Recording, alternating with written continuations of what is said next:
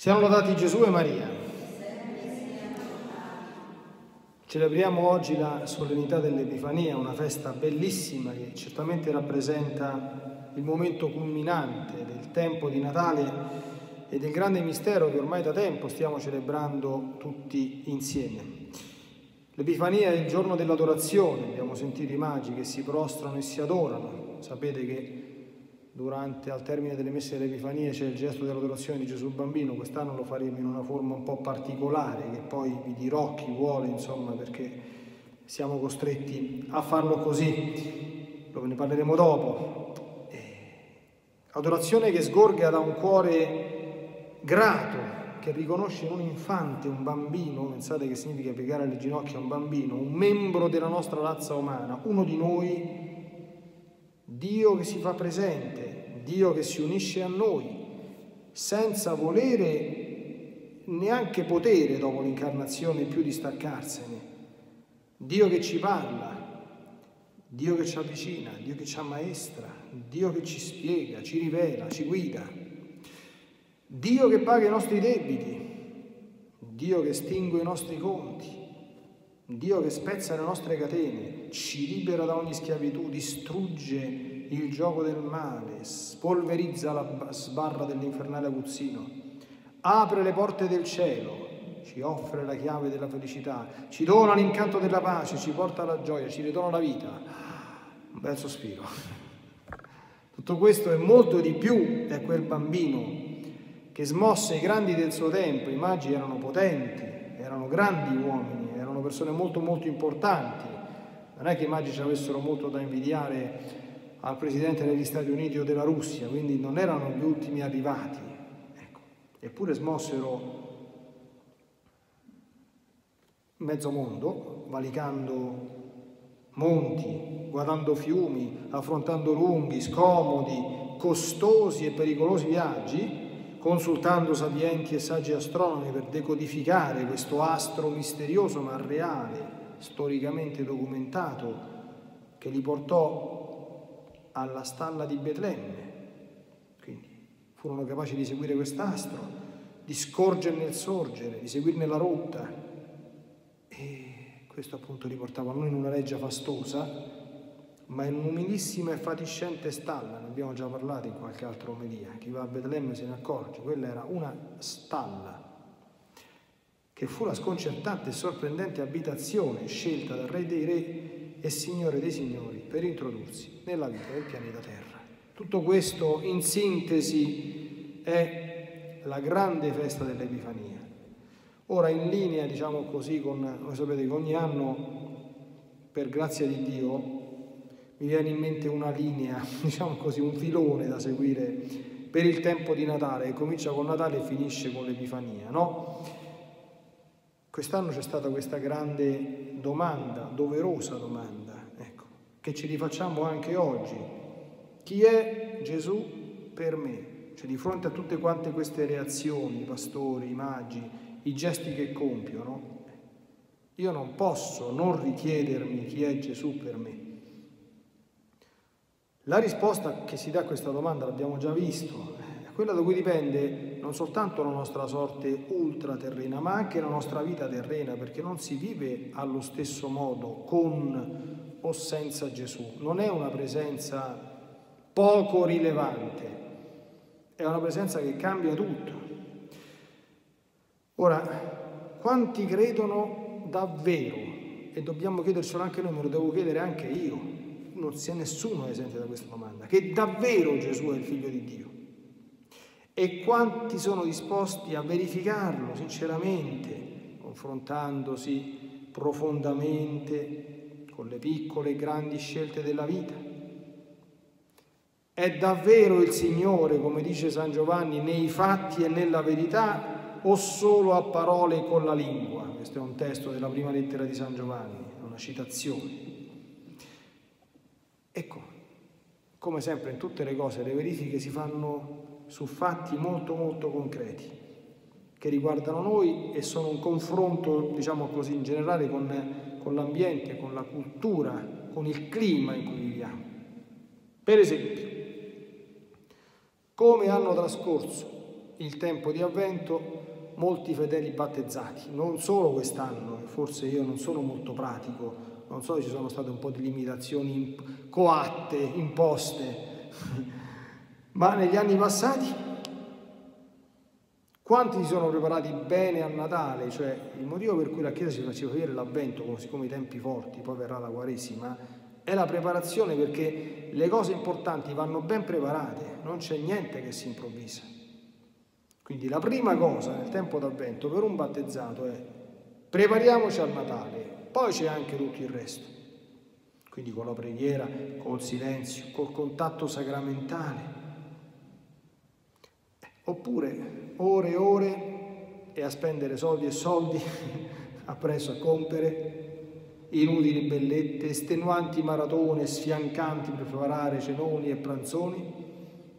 Lo so che questi sono discorsi che possono sembrare, come dire, un po' retorici, ma sono fatti molto molto concreti, molto reali. Quanti fedeli durante le festività di Natale io lo so con certezza perché conosco persone che, che vivono così, trascorrono ore e ore nelle tradizioni laiche e nei giochi, non so se vi conoscete, si fanno anche a Sermoneta, di Natale, leciti alcuni, so, la tombola penso che si possa fare, altri un po' meno, d'accordo? Perché, cioè, non so se voi conoscete, conosco gente che sotto le vacanze di Natale va in giochi d'azzardo, ma belli d'azzardo, insomma, nel senso che si alza dal tavolo può darsi un pochino storto, insomma, no? Tutto questo senza magari neanche trovare il tempo di riservare un'ora al Signore, manco nel giorno di Natale. Voi sapete, queste feste sono, eh, come dire, se ci si mette a pensare, fonti di un po' di tristezza per i parroci. Cioè i parroci pensano sempre, dice, ma viene meno gente in chiesa perché sono andati dai familiari che non stanno in parrocchia quindi sicuramente sono andati a messa in qualche altra parrocchia. Il problema è che tutti quanti i parroci pensano questi, quindi questi parenti delle altre parrocchie staranno in qualche parrocchia supersonica perché pare che questo sia un problema generalizzato perché noi parliamo, io penso che i miei parrocchiani sono andati a messa a Ponte Nuovo perché avranno i parenti nella bassa, parroco di Ponte Nuovo pensa che i suoi sono venuti a messa a Sermoneta perché hanno i parenti nella Alta o alla Dinascalo, però se ne a parlare io, il parroco di, di, di Ponte Nuovo e della Dinascalo, quanta gente c'era a Natale? Un terzo rispetto al solito, dico, dico inversione di tendenze rispetto a qualche anno fa, ma queste cose non sono cose, cioè io cerco sempre di mantenere uno stile un po' leggero perché sapete c'è qualche sano maestro che dice che a volte l'ironia è un bel antidoto alla follia o alla disperazione, insomma.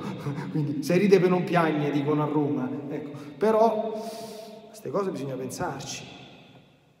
Come potrebbe, scusate, una persona, io me lo chiedo non soltanto da parroco e da sacerdote, ma anche da cristiano, ma anche da uomo. Io dico, ma tu come fai a dire che credi che Gesù Cristo è il figlio di Dio se avessi trasposto le feste così? Ma come, cioè, come fai a dire una cosa di questo genere? Io penso che un uomo deve anche essere un minimo onesto con se stesso, no? Non si può raccontare le balle in questo modo proprio così grossolano, palese, evidente, no? Quanti sono i cristiani, per esempio, che prendendo sul serio la divinità di nostro Signore Gesù Cristo approfondiscono con gioia, costanza, perseveranza la conoscenza, per esempio, almeno del Vangelo? Io ricordo, mo, è andato via Don Pierpaolo, quando andai a trovare la prima volta Don Pierpaolo, nella sua parrocchia di Acerenza, sulla porta della chiesa aveva scritto una frase di Papa Francesco, ha detto se volete fare contenti il Papa leggete il Vangelo e approfondite il Vangelo, d'accordo? Perché i parroci si devono inventare qualcosa, siccome Papa Francesco pare che sia molto amato, se lo dice il Papa può essere che a qualcuno gli viene un po' di voglia di aprire il Vangelo, ma non funziona manco Papa Francesco, guarda, cioè, è un problema. Eh. Io dico, ma scusatemi, cioè, Dio è venuto sulla terra come uomo a parlarci con voce umana, perché se dice, ma chi lo sa, il nostro Signore se capisce quello che dice, che non dice l'Antico Testamento parlava con i fulmini, oppure i mistici dicono che parla nel silenzio, uno deve fare silenzio, la preghiera, invece capisco che non lo sento, non... Ma dico, sta venuto a parlare, c'è qualcuno ce l'ha pure lasciato scritto quello che ci ha detto, ma lo vuoi sapere? Come facciamo, no? i primi cristiani, non so se altre volte ve l'ho detto, si, si narra che i Vangeli li conoscevano a memoria, dalla prima all'ultima sillaba, a memoria, anche le persone analfabete, cioè analfabete nel senso non colte, non, che non conoscevano, non c'erano laurea, sapevano leggere e scrivere, ma il Vangelo se lo imparavano a memoria.